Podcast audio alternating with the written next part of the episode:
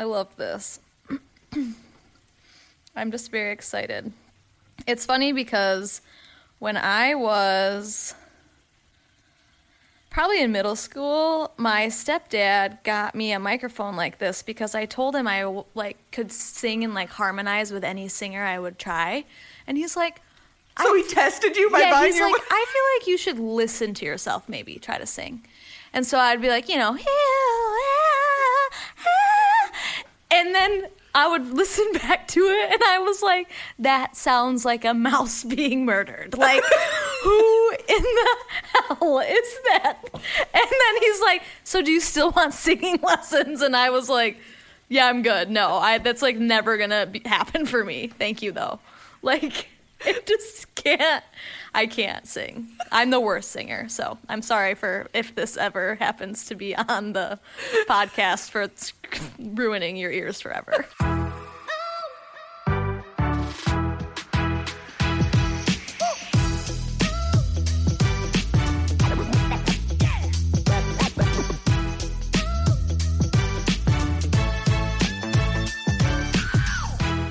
right, well, let's frickin' do it. This is extra sauce on the side episode. Who gives a fuck? And this is Melanie Brown, the woman of the hour. You may know her by Bliss and Vigor, and she's cute. She's got a nice butt. She's here to kick yours.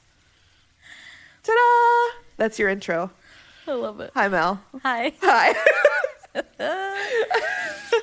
so Mel is a local influencer and fitness inspirer and all around good person to hang out with and be around. She's had a lot of interesting career changes in the last year or two and I don't really know that much about your life before we met, so this will be kind of fun to hear about your experiences and all those kinds of things. So tell us about who you are.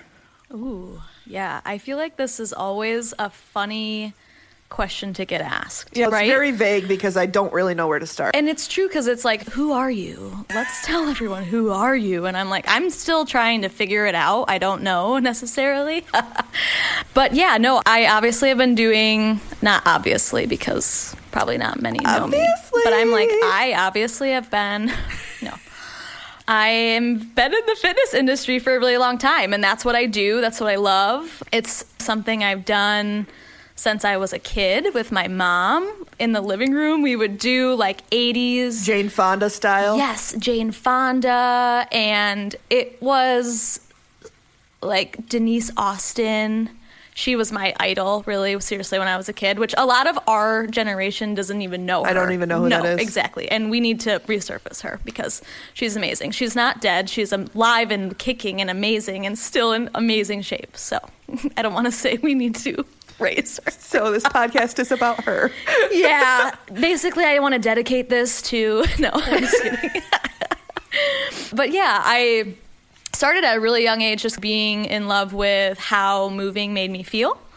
And when I was probably three or four, my mom put me in ballet classes. And that's obviously where I started my dancing career and life choices. But it's it's something about trying to be very what's the word I want to use? Not dedicated to your body, but it's like very part much part of your life Yeah. uh, when you're a dancer. And having my mom as a role model there, and like we would do workouts together, and I would see how good it made her feel. It was okay. Working out means good feels, good vibes. This is amazing. I need to like continue this. And going through school i would wake up at 4.30 in the morning and i would go work out or do a workout video literally before i would go to school and then I i, wish would you have guys could see my face right now. I'm like disgusted by that.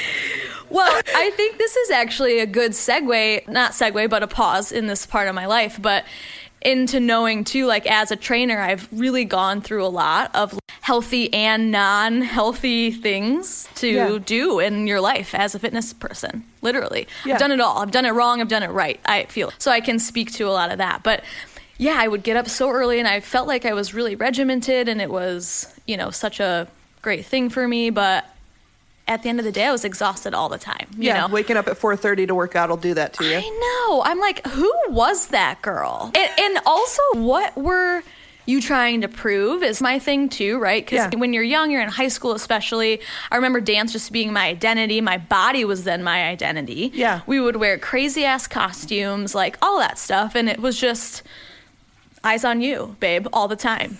Serious. Dance was very competitive, obviously, too. So there was that aspect on top of there being catty women, eyes on you. You have to have the perfect point, the perfect calves, the perfect flexibility. Everything was judged. I mean, I never really knew anything different. I was never like, this is wrong. Ever. Yeah. And through college, I was a fanatic about working out. Like, I would sit on the elliptical, and honestly, I look back and I'm like, I could have studied on that damn elliptical, but instead I did nothing except stare into the abyss. Yeah. Or maybe I was on my iPod because I was just miserable. I wasn't doing it because I loved it, I was just doing it because I felt like I had to do it. Yeah. But So- here I was at Michigan State in kinesiology program and that was my life and that was all that I had known until then.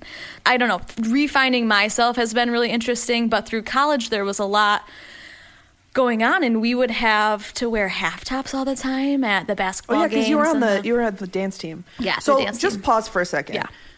This may seem like a weird question, but were you like really good at dance?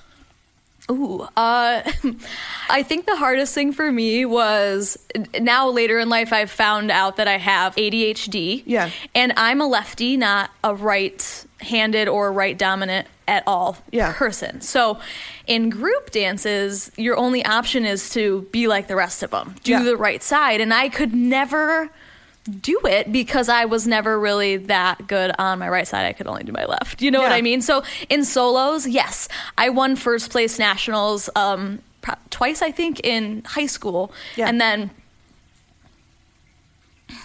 going on to college was a kind of a different story. Like Yeah. dancing in college is completely different than the competitive world. It Yeah. was you still competed. We we went to nationals every year in Florida, but it was different and we would mostly just have our pom poms and be on the sidelines. I mean, that's Yeah. what we did as dances. I So- just kind of wonder if yeah. your experience might have been different if you weren't getting first place all the time because I feel like maybe feeling like it was normal was because it was technically working for you, right? Like Totally. your experience with your body may have been different if you weren't getting first place. 100%. So transition Yeah. to college where it actually feels like a challenge, Yes. right? oh, yes. That's actually a really great connection to make that I probably didn't really think deeply about until you just said that, but completely. I mean, in college, I would go days without eating. I would only drink coffee, and I was just like trying to almost make up like why am i not doing as well as i thought i could? Especially even in school wise social wise like other aspects of my life were also affecting me and my dancing for sure. You know what i mean? I don't know. I just feel college was a hard time for me. And honestly i was an asshole. I did a lot of really dumb stuff. And looking back it's so funny to find these pockets of your life that you look back and you almost feel like you were hollow. Yeah. You don't remember your whys, you don't remember your friends, you almost have no memories. Yeah. And that was kind of college for me, Yeah.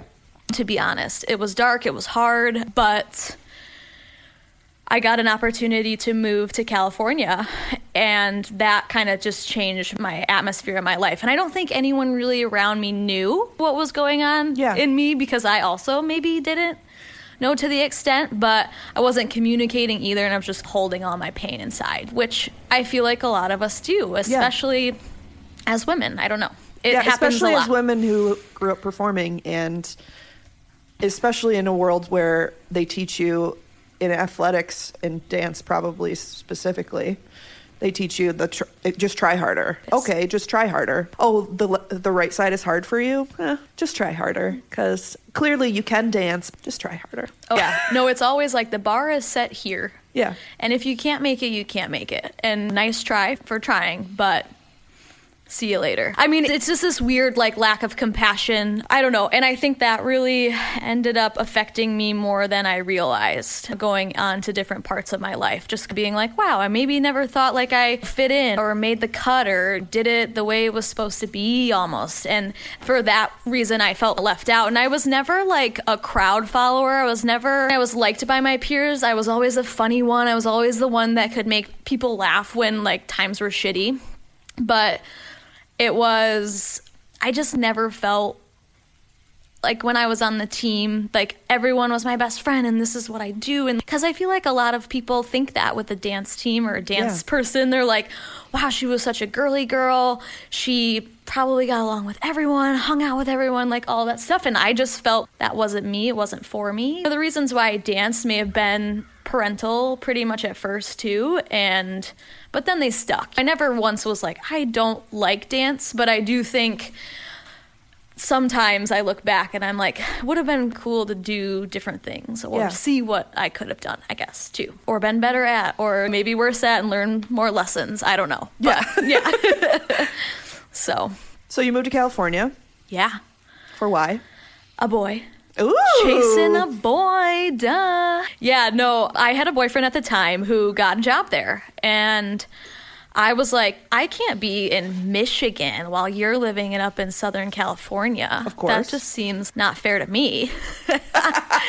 so, yeah, I kind of, I literally felt like, and this is every time I've moved in my life, but dropped everything and moved. Yeah. And that meant friends, that meant connections, that meant a lot of opportunities that I probably could have had, quote unquote, handed to me that I left. Yeah. And at this point, I had been working for Pure Barre and a Okay. you know bar company, and I was like, this is what I want to do anyways. I'm gonna go do it out there in California, where working out seems to matter a lot to people, and this is probably the right you know move to make. And honestly, I did get there, and I felt super lost at first, but catching my groove, it was super eye opening. I met really awesome people, like a melting pot. I lived in Palm Springs, which is it's such a gorgeous city. It's just beautiful. The people are beautiful, and not really even in I'm looking at you beautiful, just Yeah. like very nice and down to earth. And I don't know. I fell in love with the city, and I'm sad actually when I talk about it because I haven't been back since Yeah. I moved away. But yeah, I remember celebrating like my 22nd and 23rd birthdays there, and it was a good time. And I'm so glad now that I don't look back and regret anything because Yeah. I went and I think I learned a lot about myself. And especially once I moved back, it was okay, I found what I want to jive with. I don't know why I said jive. Yeah. Well, did you become happier while you were out there? Did you feel like you learned enough where you felt like that was the right choice for you? Do you ever regret doing that? I think there are some times in my life that I do, mostly because I've spent probably the majority of my 20s searching. Yeah. honestly. It's been year to year like changes in my life because I wasn't happy or wasn't making the people around me happy and just like this I thought it was the right direction and it wasn't. And I just feel like that happened almost it, my mom would joke. She would be like, "Oh, what's it going to be this year?" Or it was almost on the dot like 12 months in and I'd be like, "Oh, no, I hate this. What else could I do?" So yes, part of me is I wish I could have found solace and like happiness with where I was instead of feeling like I needed to search for it. And yeah, I moved home and that same boy dropped me right when I moved back to Michigan and was like, this isn't gonna work. So my heart was broken. It was like the first time I had been in love, and it was just like, whoa. So now I live in dumb Michigan, and and I Yeah. I'm not living it up in California, and I'm just like, who am I? What happened? And did I move out here there for me internally? Was that the right move? Did I do it for a boy and waste my time? Yeah. Totally, yeah. But honestly, I saved a ton of money. I learned a really good work ethic while I was there. I had four jobs. I was a bar instructor, but I also did like training and personal training on the side. What else? Oh, I worked for Lululemon and I just had a lot going on. And Yeah. it was great. I was training for a half marathon. It was a really good time in my life. So yeah, no, I I look back and yeah, there's I think the reasonings are questionable, but the fact that I went overall makes me super proud of myself that I was able to do that because I'm an only child. And so I came from being super close to my parents and from a really conservative like family. Yeah. And I making and taking those risks was like me living out my truth almost. and breaking expectations of those around you. Exactly, Right. Because yes. leaving college to go do what you were passionate about. Yeah, yeah, Which I've even recently found myself falling back into this whole like living up to expectations thing. And I, I feel like it catches us a lot off guard, especially with the pandemic, obviously, like that caught everyone off guard. Yeah. But, and for me, it was like, what do I do now? I guess I probably should have this nine to five job because that seems like stable. Yeah. And I need a 401k because that's what all my parents always, you know, told me. And they were always in my mind. And maybe I made this up a, a tinge, but I'm pretty sure it was there at some point. Like, she's an entrepreneur. We're like scared for her. Yeah. And this might not be the right thing for her. I don't know. And that was scary because you can read people that my parents, of course, are always proud of me, I would say, to most, maybe for most things. Mom, Hello? Are you listening? But no, but I do think there was always that, "Ah, well, she hasn't made it yet. So, like, what's it going to be kind of thing. And they're just nervous for me, which, Yeah. of course, any caring parent would be. But it is, it's a scary thing to be an entrepreneur. And I have been a couple of times before now for Get Well with Mel. I changed my Instagram name to Bliss and Vigor when I probably maybe four years ago now. Okay. I don't know. Maybe it wasn't even that long. Could have been three. But I remember like thinking about it a lot because it was Brown 267 for the longest time. And I'm like, I gotta, it'd be really fun to kind of create not only a brand, but like a persona. Like, who do I want to become and be as a, in the fitness industry, I guess Yeah. I would say. And obviously, piss and vinegar is a phrase.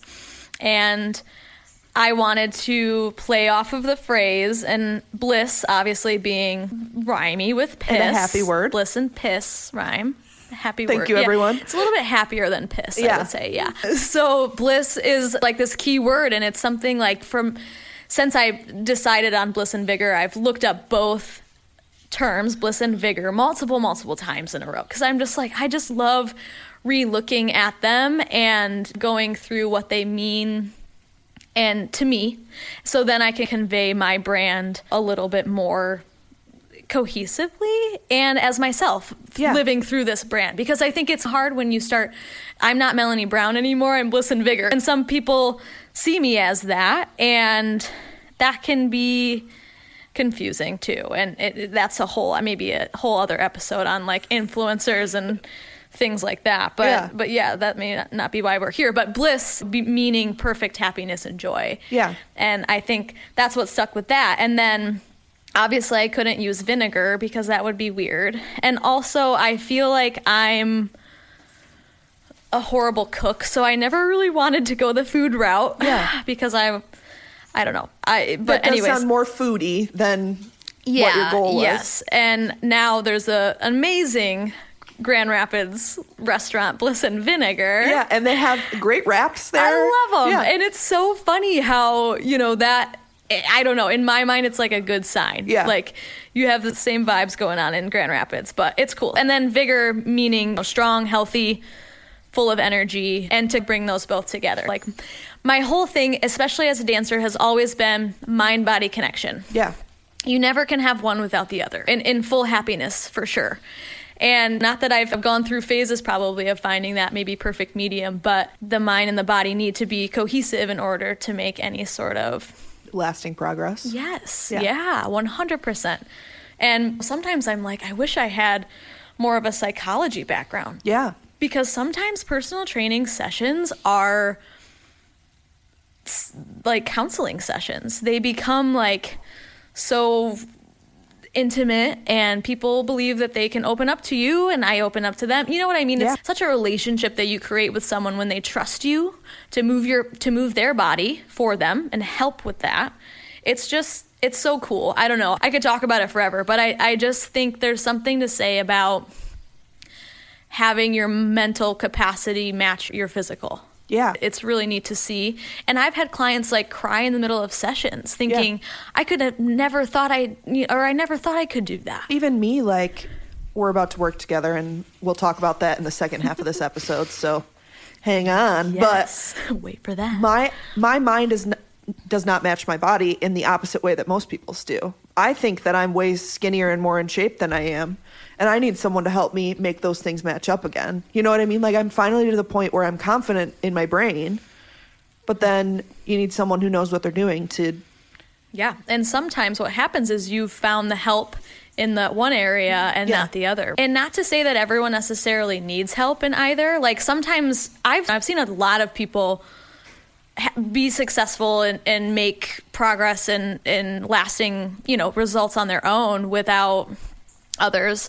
But there's something about having the trust and having almost the knowledge to be like, I can't do this on my own. Yeah. Think of how many people there are out there. And even for me, like I had a strength coach for the majority of my late 20s. I'll be 30 this year. And it's amazing. I always feel like I need the extra push, and I'm a personal trainer. So I don't know. I think there's this element to that that's so important, Yeah. honestly. And I hope to be that for people, honest. Just on a personal scale, too. I want people to know me when I'm training them Yeah. and know what I'm about. And Yeah. I want to know everything about them. Duh. Otherwise, like, if I were training them, I'm like, you- you're not going to hurt yourself. Yeah. You're going to be fine. And just showing them what they're capable of to certain extents. And that's huge in the mental arena. And when sometimes people think that they're there in different aspects of their life, like for me, I. I pushed myself really physically when I was 26 and I remember looking in the mirror and thinking, yeah, wow. Like I loved seeing myself in the mirror. But I was so self-destructive on the inside. Yeah. I was mean to everyone else around me. I had no direction. I thought I knew everything. You know what I Yeah. mean? And and no one wants to be that because No. that's just as much of an empty shell as someone who's not in shape and feels like their brain is is firing perfectly. Yeah. You know what I mean? I, I just it's so interesting to me looking back at the different stages of my life and knowing though too that maintaining or finding your perfect physique doesn't mean everything. Yeah. It doesn't solve problems. Yeah. It doesn't, you know, give you more confidence. It doesn't the way magically that, make- the way that you think. And so it that's I think my biggest thing to tell clients too, especially as of late, is like the goal is never to the pounds. Yeah. The goal is to feel better. The goal is to use these movements so that every single day you get through the day feeling, wow, I feel great. Yeah. Who doesn't want that? Or I feel closer to great. Yes, always. Yeah. Working towards it. Yeah, absolutely. So I want to talk a little bit about when we met. Obviously, you're passionate about your own health things, your own brand. But when I met you, you were lost in this place of helping others so much so that you weren't helping yourself, is how I would describe it. Mm-hmm. So, talk a little bit about that and how you got to that point. Yeah, I since I started in the fitness industry, I've been working really closely with small business owners. Yeah. That's that's obviously eventually what I wanted to become. I did. I had a studio and I I sold it, but there's like this crazy internal angst I have for people just like working their asses off and being super knowledgeable about it. Yeah. And I think that's what I've found and had the pleasure of working with uh, people like that in Grand Rapids, in Michigan, and in California. And that was super inspiring to me. I always wanted to be on that level, of Yeah. course. And that's, I think, always something I've been searching for. But to learn and grow from these people was really amazing. But yeah, there was always this, you almost feel like you can't fully do maybe what you want to do. And Yeah. I've found a lot of amazing movements and aspects in Olympic lifting, in bar, Yeah. in just strength training in general, and mat Pilates, and all of these things that I've learned a ton about at, in my career. I wanted, I like to mash them all together. Yeah. And that's like my style. So when I get hooked on, or when I was in only bar for so many years of my life, like eight or nine years, I think, it was like I love it, but I can't speak to it Yeah. necessarily. Like I love what it does for women. I love the the idea behind it, and of course I love ballet. When I got out of college, I was like, what am I supposed to do now? so bar was that filler for me, I guess you could say. And but yeah, there there ended up being a lot of times where I'm like, some of the movements that we're doing maybe aren't safe, or I wouldn't do them in the order that they're in, or just different aspects of it that I was like, I wouldn't do ways this. of being a different style of trainer, Yeah. right? Like, not that that way of doing them is inherently bad. It's No. just not the way you would do it. Yes, and I do think too there's an aspect of it having to be a group class, right? Yeah. Rather than being one on one. You have to find this middle line that Yeah. everyone waves around. And that was for me That's not easy with bar. Let me just tell you, as a plus size person, I love the idea of bar.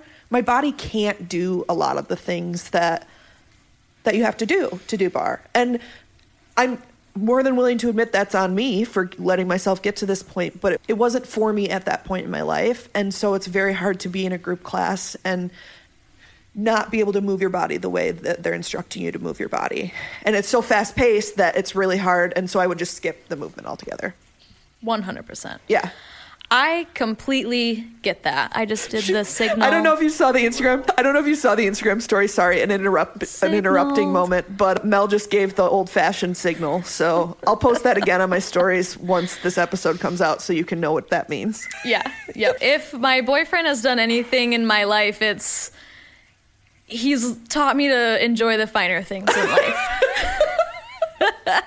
So yeah, we're talking about different things work for different people. Yes. Well, okay, so there's a couple things around that. There's a massive room full of only women. Yeah. With mirrors everywhere you look. Yeah. And when I was in ballet, the mirrors and they are supposed to be there for a tool. Yeah, But unfortunately, you put a group of women at different levels of sh- in shapeness. in said room and you get some weird sh- shit happening. Yeah, yeah and even you get the competition and the thing but sometimes the the thing that's going in, on in people's heads is what brings them back yeah. right And for people, some people, love that atmosphere It's, it's why they love it. They love that it's a little bit competitive, that you can compare yourself to the person next to you a little bit. But when you were as out of shape as I am, it was not for me at that point in my life. I probably will try it if I get skinny again, but Well, if I don't, that's cool too. yeah. And that's what i love about you and saying maybe i'll try it again. And i think it's one of those things that it just has to work for you. Yeah. it doesn't matter how, how big you are how little you are you know what i mean? I think it just has to work for you. I've seen a lot of dancers really far, fall in love with bar because of the aspect of the bar Yeah. being there. But yeah i always have seen bar as an amazing supplemental workout Yeah. i think it's great for strengthening all the little ligaments and muscles around your joints and your core and i i, I love it i well, actually and it's really those things are really good for lifelong movement. yes Those are things that really help long term after having kids and your bone density changing and all of those things. pre and post natal bar is the most amazing thing because Yeah. it's such a great thing for your like pelvis and all the muscles that we don't always think about and it's great for that. I really do like that. I I think what it does though sometimes is put wem- women in that box again that they're not supposed to be bulky. They're supposed to have lean, long line muscles. You know what I mean? And that's sad too because no one's going to always look like a ballerina. It's almost like we keep going to these practice modeling classes and we're not models yet. Yeah, and your girl is bulky. I'm built got like a hips aisle nine. Like, what the heck? You know, like I don't fit here. But yeah, no, I, I honestly. All that being said, honestly, like from the bottom of our hearts, we love the bar studios in town. Like, there's we have no ill will against them. oh them. gosh, no. We're If- not we're not trying to talk smack. We're just saying that if it works for you, if it works for you, and it's okay if it doesn't. If anything, it is honestly one of my favorite group exercises that there possibly is. Yeah. I've walked into a lot of studios and gyms in my lifetime, and you see some weird shit. And you see things like people not being watched who maybe had never lifted a barbell before, and things of that nature where you're kind of like, or people doing dangerous planks and squats and normal exercises with no one giving them feedback on their form. It happens a lot. It, it happens a lot, and it's sad to see. But the all the what's even sadder is that a word? Sadder. Yeah, I think so. Not more sad. What's even sadder is some people become bulky and get an amazing body by doing it wrong their whole life. Yeah. And maybe they'll get injured in their 40s, 50s, 60s, 70s. N- maybe they won't. But Yeah. to see that happen too, and especially with social media, that's hard. Yeah. That is like for me to sit back and watch. And even in the very beginning, when being a fitness influencer meant mostly that you had a camera up your ass, the whole time that Yeah. you worked out was what it was. And there's there is a lot of sex and sex appeal happening in the fitness industry. And I always wanted to be. I don't want to use the word wholesome because that makes me sound like.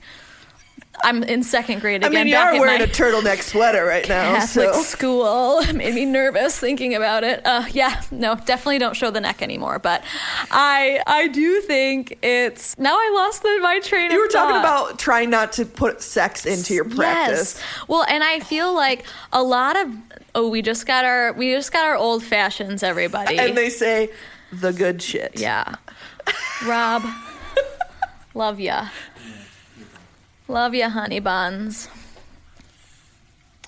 Yeah. So we talked Sex appeal. You tried to be more wholesome than the average. Sure. Yeah. Sure. And my thing has always been if you have the knowledge to back up what you're doing, 100% I want to hear it. Yeah. That always does, that doesn't always happen and I think especially when people are looking at something, it needs to be appealing to the eye. It needs to have this, it needs to have that. It doesn't matter how smart they are what they know about a squat as long as I see their ass moving through the pants.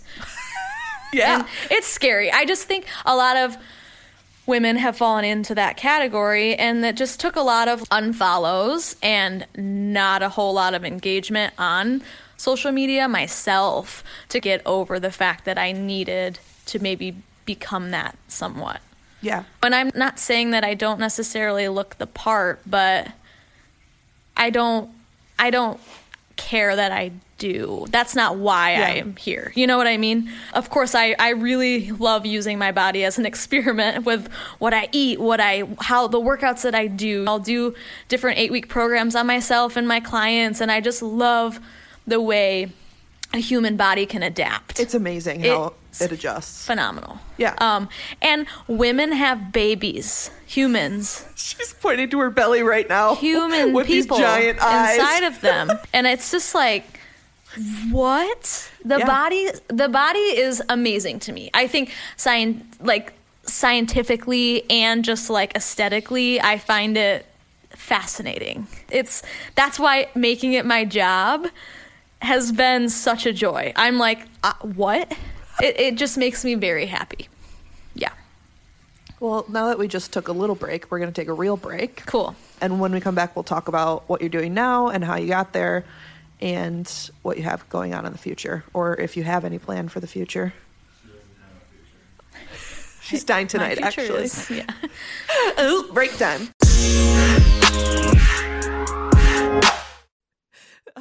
I'm so proud to say that this podcast is brought to you in partnership with Motu Viget Spirits. Motu Viget Spirits is a local premium black owned liquor and spirits company. And yes, they make stuff right here in Grand Rapids, Michigan. They are quality products focused on bringing people together to experience the finer things in life every day. If you want to check it out, you can find their Motu Viget Brut at Meijer stores, over 300 of them, in fact. And if you can't find it there, you can always head to your local liquor store. And while you're at it, you can pick up a bottle of their premium sipping vodka, which I highly recommend as a vodka drinker. It's called Avani. And if you can't get them there, you can always go online to motuvigetspirits.com. That's M O T U V I G E T spirits.com. Thank you to Motu Viget Spirits for sponsoring our show. Okay, so you leave the studio you were working at because you wanted to pursue your own thing. Tell us what happened I think being authentic about it is very encouraging to people that you can change your mind whenever the heck you want to. Yeah. It's crazy because barre was my one main thing. And in the very beginning, I lost it a little bit. And when I moved back to Grand Rapids, it was this like gut wrenching feeling. But I was like, I think I can do what I did there on my own. A, I've learned a lot. B, I've gone to school for it. Yeah. And now it's just almost taking the one on one work, which I missed anyways, honestly. Owning a business, you forget what it's like to just have like face to face interaction with your customers, not just like online reviews. And because your day to day is just, I'm grinding, making everyone happy, but I don't really, I'm not stopping to soak it all in. Yeah. And so starting back, I almost thought, felt like I was starting back at the bottom of the totem pole. Like I was like, okay, I'm going to start as a personal trainer. I don't have any experience working with people one on one. I only have group setting experience, but I have all the, you know, I've made workouts not only for myself, but other people that I knew and whatever. So, yeah, it was really interesting. And it's funny because whenever I lost my way in my business, like I would find an excuse or another business to work for Yes. right? I'm like, shit's getting hard. I'm not making any money. I'm gonna go get a job. And the fitness industry is so different than the regular job industry. You're not getting paid hourly. You still get paid shit when you start. And that was always my biggest thing with it because I was like, we do so much work. If someone has an injury, obviously everyone has specific goals. It's always very mentally challenging, and Yeah. that's why I love it because I love having like a challenge. But that's why I found myself going to work for other people for so long. And it's so funny how now I look back at that and being like, I never really believed in myself Yeah. which is interesting. But yeah, and now that I'm on my own, I think I've learned a lot from all of my experiences, whether good or bad, and I'm able to harness those and take what I needed from each lesson, I guess you could say. And now it's I've found my niche of clients, which is awesome to me. And normally, and I'm sorry that you fall outside of this, but it's Yeah. 35 to 65 year old women. Yeah. I love it. And I actually used this word with one of my like consultation calls this week, but I was like without lack of a better word, I love training misfits. Yeah. Like the women who they know what's good for them, they know what's bad for them. They need a push in Yeah. the right direction. They don't want to go to a box gym. They don't want to go to group classes. And they're also just very scared, maybe, of approaching fitness in a healthy way, and they don't know how. Yeah. And that's like where that's what I love. That's my bread and butter. I'm like, here, let me show you That this can be good. yes, that this is going to be an amazing experience. You're going to feel hopefully mental effects before the physical and not get mad at yourself for that. Yeah. And then you feed off of the energy and the goodness of it going forward and you, as long as you live. Yeah. But I think happiness and endorphins are going to be forever Yeah. weight loss may not be. Right. We all fluctuate. We all go through like crazy shit in our lives and in our physical bodies. And like we talked about, the body is an amazing thing. It does the things it does for a reason. yes. That's one of the biggest things that like I'm, my body is not perfect, my physical activity is not perfect, and nor is my eating. That's why we're talking. But the mental side of it, I made so much progress when I realized that your body isn't an is, right? It's not a thing that it, my body is this. It just has a definition of this. Your body is one of those things in your life that literally is constantly changing. So you just have to accept that sometimes it's going to change in one direction and sometimes it's going to change in the other based on what your body needs. Yes. And not make your body your enemy. Yeah. And so there's so much in this world that happens out of your control. Right. Correct? And I think that was always why I maybe had a disordered eating period in my life because I couldn't control anything and I couldn't let that go that I couldn't. So instead, I was like, you know what? I can control every single thing that goes into my body Yeah. scary Yeah. And that's just it plays off of that though in in acceptance that there's this big huge key of no, everything isn't going to be perfect. Maybe there's going to be days that are that you can look back on and be like, I ate well and blah blah blah, but one day out of however many you're on this earth isn't going to make a difference, right? Right. It goes back to obviously the word consistency, but it does. And it's hard to say, but you want the moments that you can be proud of yourself to stand out. Yeah. So if it is a day, it is. It was. It that's amazing. You Yeah. know what I mean? Yeah, but for me, physical exertion and working out and stretching and moving your body has become so much more to me. It's almost like an art, it's a way of life, it's how I feel. Like, I'm not going to do a super hard, intense workout on a day where I'm feeling tons of anxiety or I feel tight. And I say that while speaking to you with an injury currently because there have also been times in my life where I'm like, I'm starting my business in fitness. What am I doing not working out every day and not doing Zoom classes Monday through Saturday? Like, why am I not doing all of this? And I went from having a nine to five and being at a desk for nine hours a day to being like, I got to make up for all this time I spent sitting at said desk. And that's not good. Yeah. It's not good. When I did a post, what it would have been probably six months now, when Rob and I started dating, of the effects of almost l- like love and Yeah. Having a new relationship and really fun things happening in your life and being like, yeah, today I'm not going to be able to count my macros. Yeah. And I maybe won't have time for the gym because I'm enjoying myself. Yeah. Whoa. And that's this mental shift where you're like, I got to put more of everything in my life. And Yeah. it's not about reaching for these goals and like killing myself over them. It's about having these days that I'm enjoying. I'm super happy and I know I'll get there. Yeah. It's so different. It's this weird mind shift that I've taken and I will say I'm not in the best shape of my life right now, mentally maybe or physically as well, but it's not my goal anymore. Yeah. That's not my goal. Uh, my goal is to enjoy what I do and however I get there is is the right way. But I dislocated a rib and I just Which is not easy to do. effed up my back. And it's the, the sad part is it's not the first time I've done that. It's the second time I've dislocated a rib. My first was at a CrossFit class. I was trying to be like everyone else and I pushed way too much weight over my head. And I have a small rib cage, right? So if I tend to maybe muscle something up and use the wrong part of my body Try to use your rib cage to do that. I will fail and I will be hurt and I should have taken weight off the damn bar. You know what I Yeah. mean? But sometimes your pride, like I was just talking about getting back into a fitness career, I'm like, I can't be it if I'm not living it. So I'm gonna just gonna push my body and yeah, I feel this twinge in my back, but I don't give a fuck. I'm getting to the top. You know what I Yeah. mean? That's in my mind, like this like weird mental mel that's in the back being like, You're not doing enough. You're never doing enough.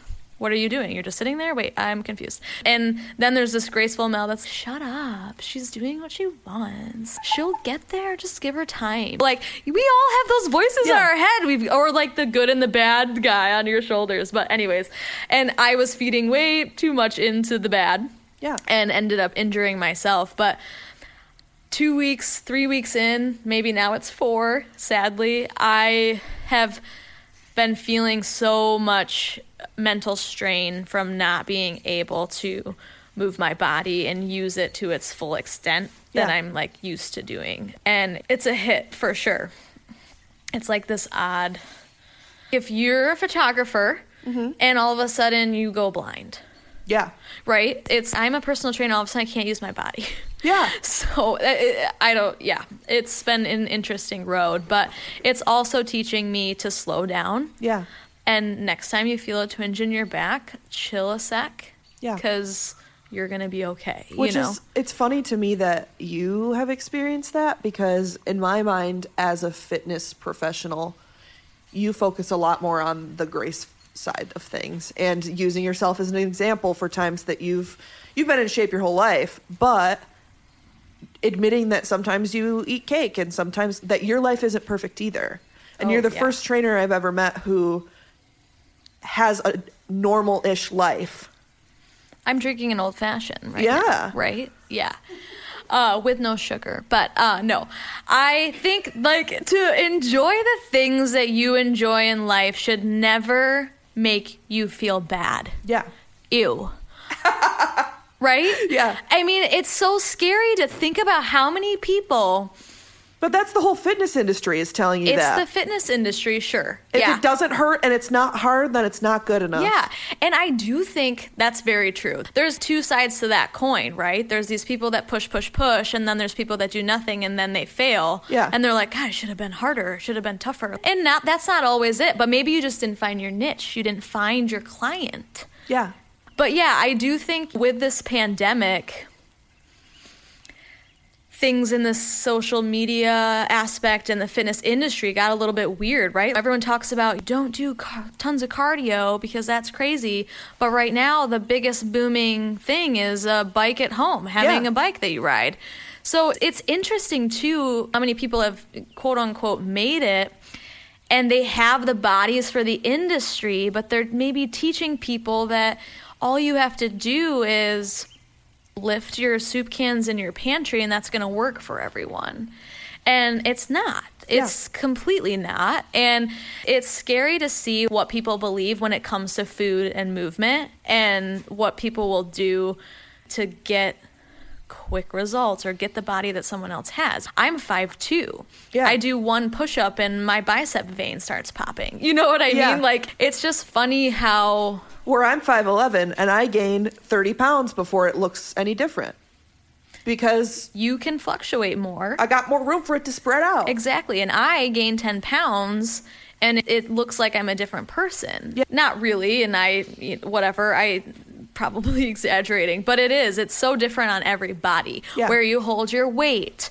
After you eat, do you hold a lot of water? Like all these bloat posts. Yes, it's normal. so many bloat. It's- every every single fitness MLM is now like, this is how you get rid of bloat. I'm like, I don't know. Maybe drink some water. Like, I, It's an interesting avenue because, of course, I want to normalize it. Yeah. I think being bloated is a life decision and it happens to everyone's body. But in my mind, if I'm bloated 100% all of the time and I'm talking about it as a fitness or, or health influencer, what that means is I'm not treating maybe my body or looking into ways in which I can help myself better. yeah, a lot of my bloat comes because I'm mildly lactose And you know that. Yeah. And so you know going in, either I need to take a lactate. yeah, Wait, I don't know what. No, I don't. I actually don't ever take them. I just lactase. Lactating is like when you. Anyways. Yeah. We don't need to go into that. no Lac- lactase. lactase, It's, it's, it's yeah. brand name. Yeah. But lactate is This like. is why he's not allowed to talk on yeah, the podcast. He doesn't know anything. Yeah. Oh. Actually, I attest to the fact that he's the smartest, smartest person in the smartest room. Smartest person in this room Yeah. until Rob comes back. Just kidding. yep, yep. Um, Yeah, I just but- want more mic time, Caleb. just give me more mic time.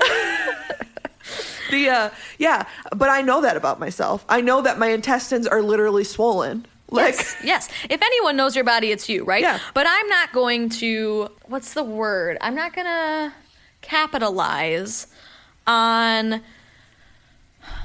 the fact that I know that dairy is bad for me and I keep eating it and I want people to see what it's doing to my body. Yeah. Right? Instead, it's yeah, we make mistakes, we know, we learn about our bodies. The only person that knows as much as you know about your body is yourself. Yeah.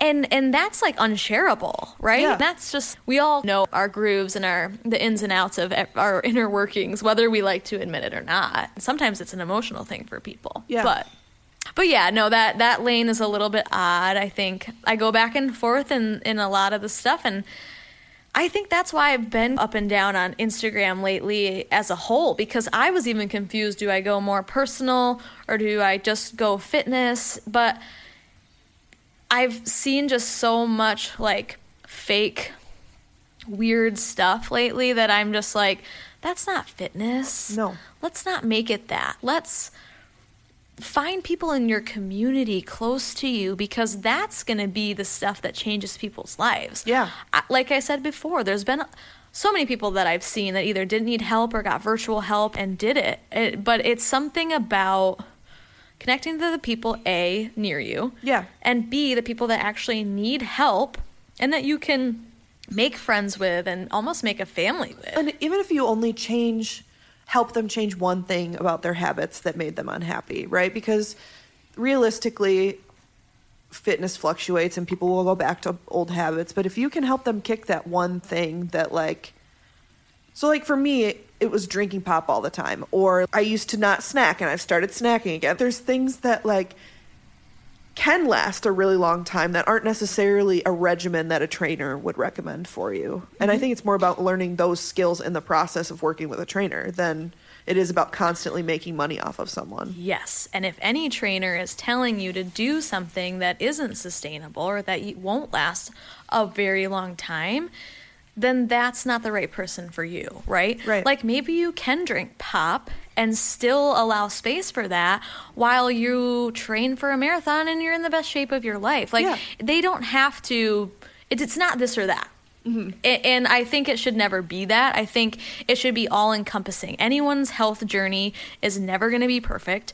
It's never going to look perfect. Sometimes I wish that I had a story that I lost a ton of weight. And I don't mean that in a negative way. And I also don't mean that I wish I was. But I, I just feel like some a lot of people can relate to that and that's Yeah. why people then reach out to them. Yeah. right? And i always was i feel meh. I never really had this crazy like physical breakthrough. I've always just been very steady. And someone once told me but like why isn't that your thing?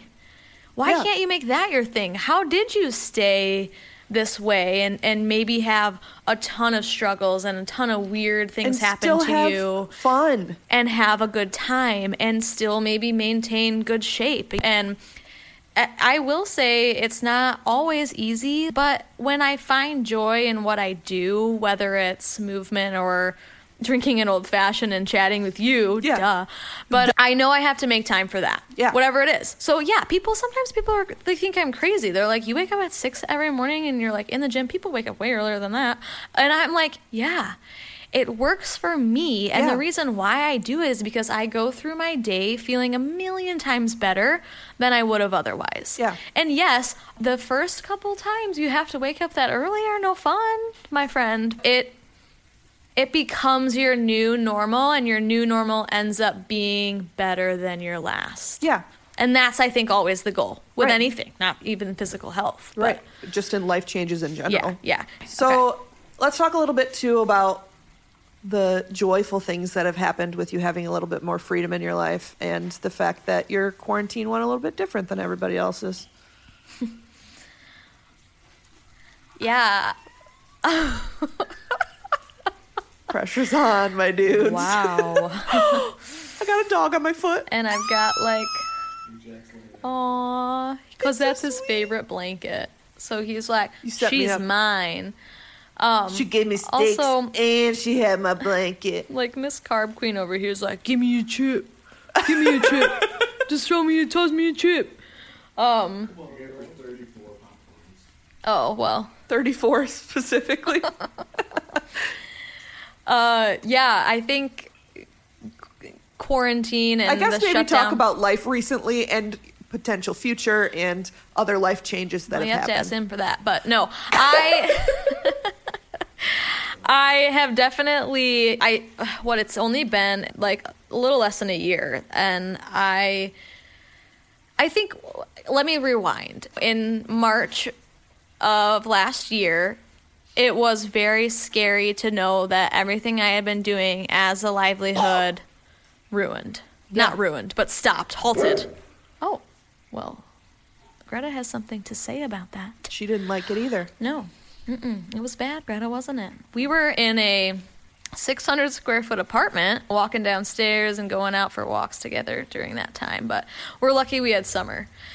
Anyways, but w- you go back to those times in your life where you're like, holy shit, what am I gonna do? What happens now? kind Yeah. of thing.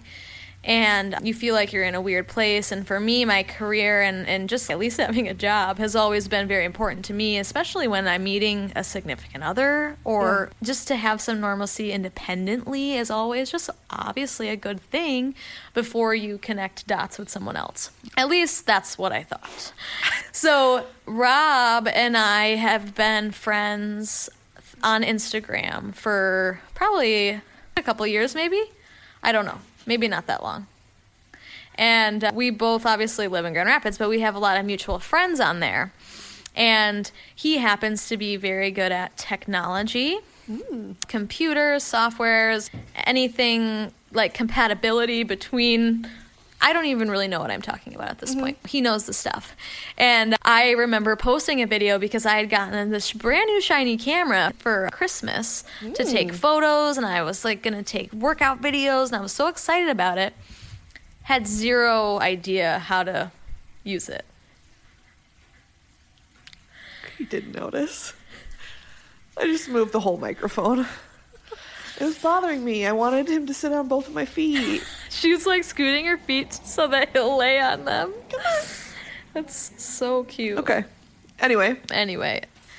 And uh the camera. Camera. Oh yeah.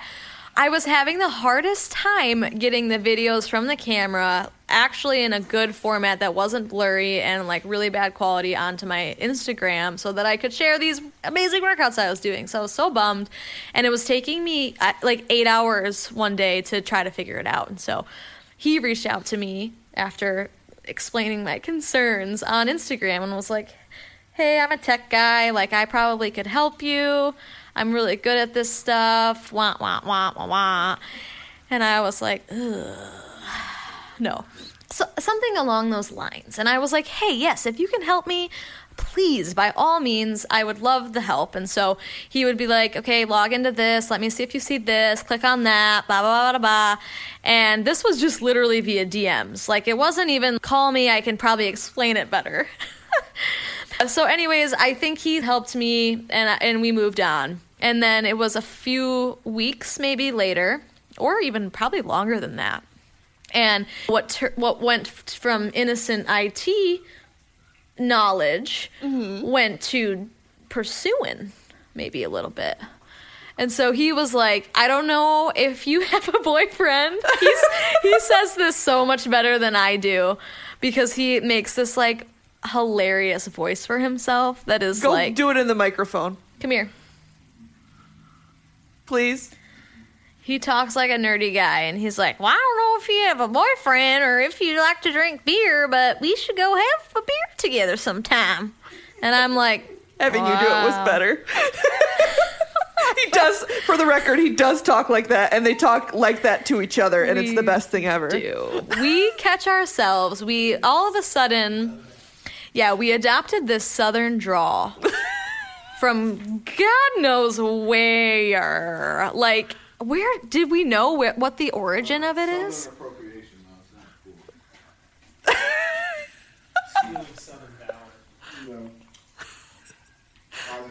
For the record, this podcast does not stand for Southern appropriation. oh God. I'm like, no, I and I we we talk funny to each other. Yeah. We have like our own language and it's hilarious because sometimes we don't realize the extent of how bad it's gotten until we're in public hanging out with other people. And they're like, "What did what did they just say? Like what did she just was that English that she said to him?" And we're like on the same page. We're like, "Yeah, yeah, no, Snoodle yeah, bada boozle. Yeah, get the sneaky out of the smoothie. And then he's like, okay, for sure. Yeah.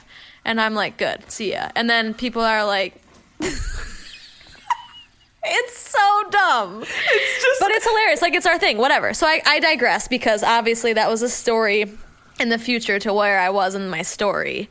But yeah, he asked me out for a beer. And my grandfather had just passed away. And I was in no, you know, place to really start dating anybody, especially with just everything going on. The beginning of every story of every couple who stays together forever. It's like see the last episode of this this podcast to hear where Caleb was at when we met. I love that. I always love stories of when people met. I just think it's fascinating to Yeah. me, right? How did you meet your like person? But yeah, he was like, "Let's just ha- go have a beer." And I think both of us, after chatting with him now, went into this day just being like, Super cash. yeah, like this isn't going to become anything. I'm in no place for a relationship. Like, we're just going to go have fun and have beers. So we both love beer. And he was like, let's go to Founders. Obviously, the best, probably, place you could pick in Grand Rapids right now.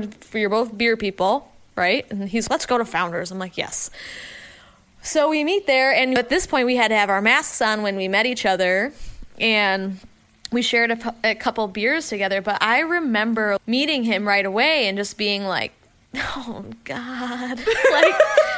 This is gonna be a good guy, and I wasn't ready for this. Like in my mind, you know how you you talk yourself out of things before Yeah. you're even there, and you're doing it. And I do that a lot. Well, and you were I- the friend who just was like, I want to be married. I want to be married. Like you're. So once No. you get in your later 20s, people talk about it all the time, right? And you are not the person who was like, I need to settle down right now. No, and I didn't give a fuck about like my friends being married and having kids and stuff. I'm happy for them. I'm Yeah. so glad.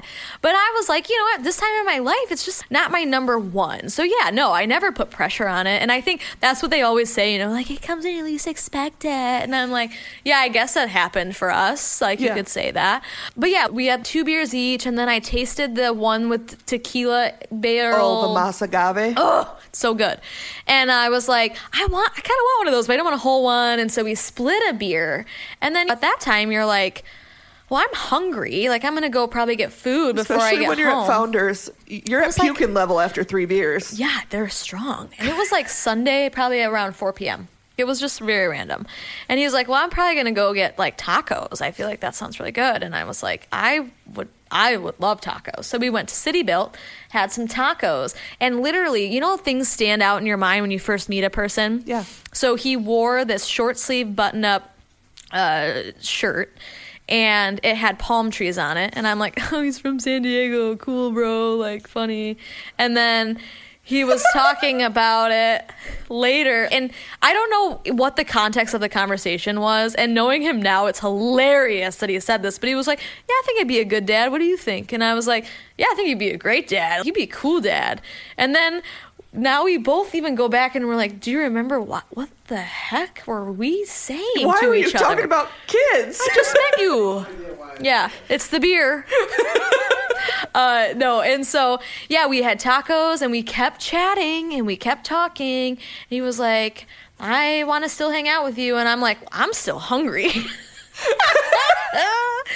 so we went to Mitten Brewing and had pizza after our tacos, personal trainer style. And and yeah, and just kept hanging out. And it was like a late night. And I remember I was staying at my parents for some reason. I can't remember why. I think probably just to get away from being at home forever by myself. And I remember coming home and them being like, So how was it? And I was like, It was great. and I was like so not mad but like confused. I was like, yeah, it was great. Wow. And then ever since then we've just been talking and inseparable. Like we've we became best friends I think through it all, which Yeah. was super cool for us cuz I've actually never had that in a relationship. and you met his family like the first day, pretty much. Like the he second. met my family. Oh, yes, yeah. I invited him. My parents have a co- we cottage. We have a like summer house in South Haven, and so I was like, it was right around Fourth of July. That's why.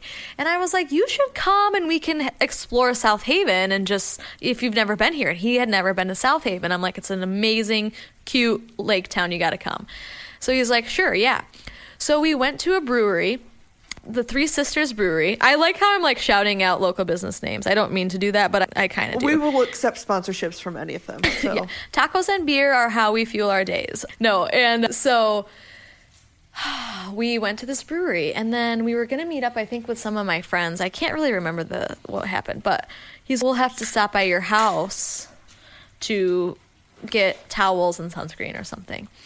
And we pull up and my entire family's there sitting and I'm like, "Oh." And he's like, "Well, it's weird if I don't get out. Like how how weird is it that this is our second date and I just sit in a truck like right around the corner staring at your family like all weird and then you get out and back in my car and i was like yeah you're right it's really stalkerish of you to do so maybe we should have you come and meet them and he was like yeah that's fine whatever and i was like okay it was just it's not how you expect your dating like story to play out especially just like that soon but yeah he enjoyed like a beer with my dad and they hung out and were laughing about stupid stuff and then we hung out the next day and he came and we went to Saugatuck. Like we just spent a lot of time together. Yeah. And it was so much fun and it was like like fun that I hadn't had in a really long time. And then on top of having it being in this time of life where you're like, what is happening in the world right now? That you had someone to talk about it with, to share opinions and ideas about, and just fall in love over it. Yeah. And there was just, it was so fast. It was like a whirlwind of emotions. I don't know if I'm like TMI, but it's making me cry, but it's, it was so special. Yeah. Yeah. And uh, I think talking about it is, it just brings back how you can find so much joy in like really weird times. Yeah. And not that everyone can, and it just makes me so sad. But I think like harnessing those memories forever will be what carries and has been the foundation of our life together. It's great. Quarantine, I mean, it was great for us too. I mean, the whole so the whole last episode was about my life and how I've screwed Caleb over so much and it was it was really good for like us to be stuck together for as long as we were stuck together. Like it really solidified you have to find interesting things to do together and fun ways to interact. It'll and- make or break you, for yeah, sure. and it definitely was the first time in our marriage we felt like we were having fun. Yeah. It's amazing when you take away all the external factors in your life and you're able to just focus on the people that are near you. Yeah. and yes, they have to be near you, but and for him and I, obviously we didn't live together until very recently and so we would, and we both had dogs. So Yeah. we could never actually stay the night together and enjoy each other's company or not have to stress about, oh, my animal's home, I gotta go. And it was just so funny how we kind of played this back and forth for so long in the beginning of our relationship. But I kind of am glad that we did because now it makes like this time feel Even more super special. Yeah, it's it's so weird because also now the fact that we are like best friends and I feel like we just tell each other everything and like i said we have our own language and it's fine. But it's, it's what makes it so awesome now and the world is sort of like opening back up and we're able to explore different. Yeah, because you didn't get to do that when you started dating. yeah right. Yeah i don't know. It's really cool. It's really neat to be on the now that i'm like talking about it. I really don't talk about it much. I just am in it. But it seems like really awesome. It's pretty great. It's one of those For like lack of things. Like obviously, you guys aren't perfect either, but I mean, you're pretty perfect. No, it's so funny because everyone talks about that moment where you're gonna meet your soulmate and you're gonna be like, oh my god, this is my forever person. And you're like, yeah, I'm sure. That'll be so fun. And it's like this big dream. And yeah, like you were saying, you weren't one of my friends that was like, I wanna get married and whatever. Like, I had so many friends. I was in a sorority for a Yeah. semester in college. And those girls were like, this is gonna be my dress. This is where I'm gonna get married. This is like all this stuff figured out. And I always thought there was something wrong with me because I was like, I'm like, this is gonna be where my first business location is. This is my business idea for my second. And you know what Yeah. I mean? It was never like, of course, it was cool if I had a dude, but it wasn't my main objective. And so it's so funny because now I'm like, it's bizarre to be forming that when you like weren't expecting it, I Yeah. guess. I feel like I lost track on that one, but what I was talking about in the beginning. But anyways. Anyways, Yeah. so now you guys live together and you're doing personal training full time. What does that look like? Are you what do you have plans for the future? Can people support you in certain ways? Yeah. I currently am on my own from the house. I do Zoom and personal training sessions, and I'm currently going to people's houses as well, clients, okay. for one on one training. And I think until I can have a space someday, fingers crossed soon, that's what I'll continue to do. And honestly, I had like about nine months of being at a job at a desk for so long and realizing before I had never had that. I've never had a nine to five until just recently, which seems silly because I'm like, I feel like I should have by now, or I don't know. You look back and you're like, wow, I can't believe I, I didn't experience this part of life or whatever. And I'm like, A, it wasn't for me. Yeah. It was way less scary day to day, but the reward of it was minuscule compared to what I'm doing now, you know? But yeah, so hopefully that just continues. My clientele hopefully will grow and I can get into a space and continue it. And also, not only in person, but virtually too. I think it's really cool that that's become a thing for people yeah. and it's so accessible. I think, obviously, by the right people and, and you're the people that you trust and you know, get along well with their style and stuff. I never want people to be hurting themselves just to go to a Zoom class or whatever. You yeah. know what I mean? But yeah, it's funny though. I would have clients being like, I can't work out. I have a nine to five job. And yeah. I'm like, oh, that's such a, it's such a textbook excuse. Not having enough time. Nah, I must really suck. Not really. But in my head, I'm like, I just, it's so funny how that's everyone's like thing. And why, or their reason behind not having yeah. the healthy state that they wish for.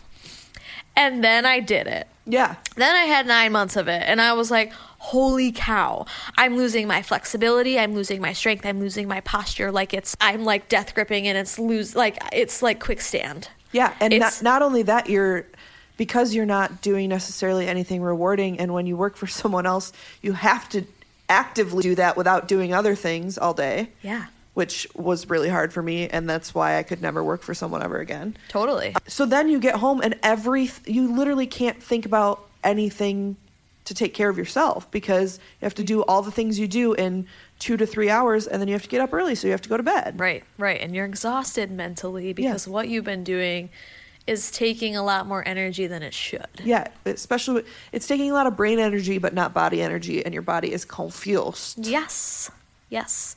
It's so true and it's so funny how i i feel super thankful that i got to tap into that and learn that of what it looks like to sit at a, in a chair. For yeah. most Americans, that's what they do. And uh, so it's neat to have had that experience. And also, I feel so lucky to have had a steady job throughout everything that was going on too. There's yeah. there's lots of positives from it, and now and that an I'm, opportunity to save money so that you can be secure in starting your business. Totally. And Which, if we haven't talked about that on the podcast, you don't just quit your job BTW, when you quit your job to be an entrepreneur, you need to have two to three months of expenses saved up because if you don't, you're fucked. So yes. we can talk about that on another podcast. But yes. when people talk about starting their business, they never talk about the fact that you can't quit your day job until you have a savings account. 100%. I think there's a level of comfort that you need to walk away with. Yeah. It's always going to be scary. You're never going to have everything in place like you wish. Yeah. Of course. And some things may come up and your money may end up going to a couch rather than a business or yeah. I don't know. It, it, it could be whatever. But I do think like the support system around you has to be there and you have to mentally be ready. And, and you have then, to have a plan of course there's like steps in taking the plan for sure. I couldn't just one day be like, I quit, even though I wanted to. Some days I was like, I've got to do this the right way, which we did. And I think it was like when we came back from vacation and I had to go quote unquote back to work and I was just here knowing that I was grinding for this get well with Mel and bliss and vigor vi- vision that I had that I was like, this is really awesome. Yeah. Oh, I don't hate I don't hate my life right now. Yeah, life if, anymore. Even if you don't necessarily love doing what you have to do to make it happen, like there are days when editing feels like pulling my own teeth out, but I'd rather be doing that than sitting at a desk pretending to work because my boss will just give me more work if I keep completing it quickly. And it's like this level of respect that I have for people too. It wasn't uh, always easy, but they made it through and this is where they are now. And it's so cool to see people's journeys like that. And I do see a lot of people though using not being ready as an excuse to not pursue their own stuff. Yeah. And it's hard for them to envision what that looks like and it's hard because you would just want to be like, I'm your biggest cheerleader. Please just do it. Please just jump. Yeah. Please, like, you have no idea what you're capable of. This would be so special if you did it. And, like, But you can't so force someone to do that because never. Because then they don't have the drive behind it that they need, right? Correct. It's maybe not right timing for Yeah. them, for sure. Yeah. But I do think we go through life, and I was just actually talking to someone else about this the other day, but there's so many times where you find like commonalities between people and friends that surround you. Obviously, they say look at your three closest people and see usually yourself or Yeah, usually you can figure out your goals and, and whatever what your lifestyle looks like. And it's so true and it's I ended up becoming really close to these people that were just like me Yeah. wanting to take the steps but not there yet and we were our commonality was like we would dream together but we wouldn't do together Yeah. right and and it's so funny to look back and be like wow that's actually hilarious because i you surround your peop- yourself with people that are that's their comfort zone. Yeah. and i was always scared to find the friends who had made it who had gone and been really successful on their own or i felt maybe resentful because i wasn't there yet. And i that was like an internal struggle in all of itself. But now that i'm here i'm like i want to coach other people through this. Like it's not impossible you just have to completely 100% believe Yeah. and even it's, if it's for a second Ooh, one day yeah. you gotta you gotta have that moment For you that know time when you finally tell your boss that you have to go, yeah two weeks back even though neither one of you want you to be working there anymore, and you know it.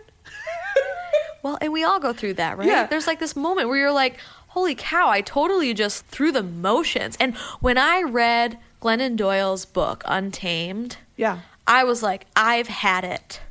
I no longer wish for this stuff that I don't even want, but I'm supposed to want. Yeah. And that was the moment, honestly, I was going day to day through this job, and Rob even was like, I see what this job is doing to you. It's insane. Like, you're not enjoying it, and it's affecting other areas in your life. And I started therapy, though, too, which is actually one of the other silver linings of having this job. Yeah. I wouldn't have gone to, you know, counseling like I did and found out as much as I did about myself. But it's just, it was all leading me to where I am now, and I do feel like everything was a stepping stone Yeah. which is cool. But now that I'm in it, I am so happy that I made the jump.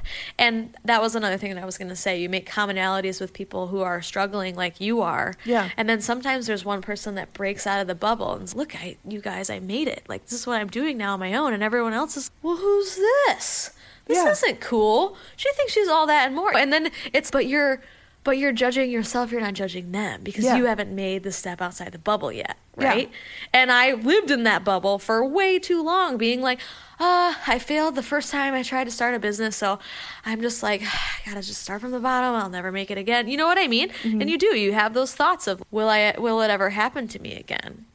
If it does, uh, uh, you have to get past the what ifs. Yeah. You do. And a lot of them are negative in the beginning. You're like, well, what if I fail? What if I get hated? What if I die? Like, no, that's not. That's extreme. Or what but, if I don't have any money when I am about to I die? Broke. Yes. Yeah. 100%. And I think I've always been really interested in self help books and like financially driven for sure. Yeah. And the, my goals, a lot of them have by, been financial. And so it's cool to also see how all aspects of your life uh, attribute to your health. Yeah. And finances being one of them, and just trying to really figure out how, what percentage of your health does your actual finances fit in? And Yeah. how much you know attention do you need to leave for that? Some people are like 50% my finances mean a ton to me. I need them and that makes my me healthy mentally and physically because Yeah. i can let's say go to a uh, boutique gym and i can you know do all those things that i want to do and get therapy and i'm making the money now that i can do that. And some people it's zero. I don't know. It's just it's finding that balance and it's cool for me learning all aspects like when i first started at michigan state i was going for accounting I was Okay. double majoring accounting and kinesiology because I didn't really know the route I wanted to take. I was always really good at math and like numbers, and I still do to this day. I budget a lot. I love it. There's something like weird and nerdy about that, but I do. And I love cryptocurrencies, and we've been doing like some stock stuff lately. And I'm just like, it's cool to learn new stuff outside of like What they taught variations on body movement as Yeah. a personal trainer. You know, it's it's cool how it all can connect, really. Yeah. So, yeah. Yeah. How do people find you? Well, Don't give your address or anything. Just yeah. like uh, thanks for that. My phone number or my yeah, my social security. So yeah, I am Bliss and Vigor spelled out completely on Instagram. That's the name I explained earlier. And I also have a website, getwellwithmel.com. And that's where you can see all my offerings and fill out a form to work with me and things like that. I also have that on my Instagram, but not everyone loves Instagram. Um, I do have a Facebook page as well for Get Well with Mel. And I have a YouTube channel. Yeah, you do. Ooh, ooh. I just started it and it's been so fun for me because I love doing live workouts. Obviously, I'm come from a group class background and that has been a blast because I get Yeah. to talk people through it. Now my video editing skills not so hot. I'm learning, and that is another thing that used to take me way, way, way too long, and that I was like, I give up for now. I'll put my time and energy into other things. But yeah, so I do have like currently I'm running a uh, four week program, kind of as a not test, but it's going to be the first time I do a hybrid of like in person and online stuff. So I'm really excited about that. You're joining me, for that. I'm also excited uh, about that. Yeah, and I I did I got emotional on my Instagram the other day, but I was like so I was just so happy. I love when people get super emotional and committed to their health that it like is the spark in them, but it also like motivates me to really show up for them. Yeah. And it's such a special moment when someone can actually break down and be like, this is why I am where I am. And these are the things that are going to help me change it. And it's Yeah. just, wow. It's really awesome. So, yeah, I started during COVID doing the online not online workouts, but like a program. I did an at home program for some clients. And it's so funny because I was just trying to navigate like, how am I going to take a personal training business online? And I don't Yeah. think I ever really harnessed that how to, hence why I got a bank job. And so sometimes I get on myself because I'm like, oh, you're too little, too late. Uh, you're like, you should have been there for people during that time, and it's it's so hard because you just never know what you were expecting, and you're just trying to take care of yourself at the end of the day. Yeah. When the world is upside down, and now it's like really, I'm really happy to show up again in the Yeah. fitness and wellness space and start creating long lasting positive effects with people like you and anyone who wants it. So yeah, and I would definitely recommend doing any of Mel's workouts and programs. The one thing I love the most about her when it comes to fitness is she never uses guilt to motivate you, and that's very rare in the industry. You can find her on social media or at her website. And yeah, thanks Thank for you. being on the show. Thank you. It was awesome. Woohoo! Yeah, we did it. Yippity doo! We did it. Okay, the men can talk now. Yes. Yes, yes, yes. Thank you, ladies. It's, awesome. Thank you. Thank you.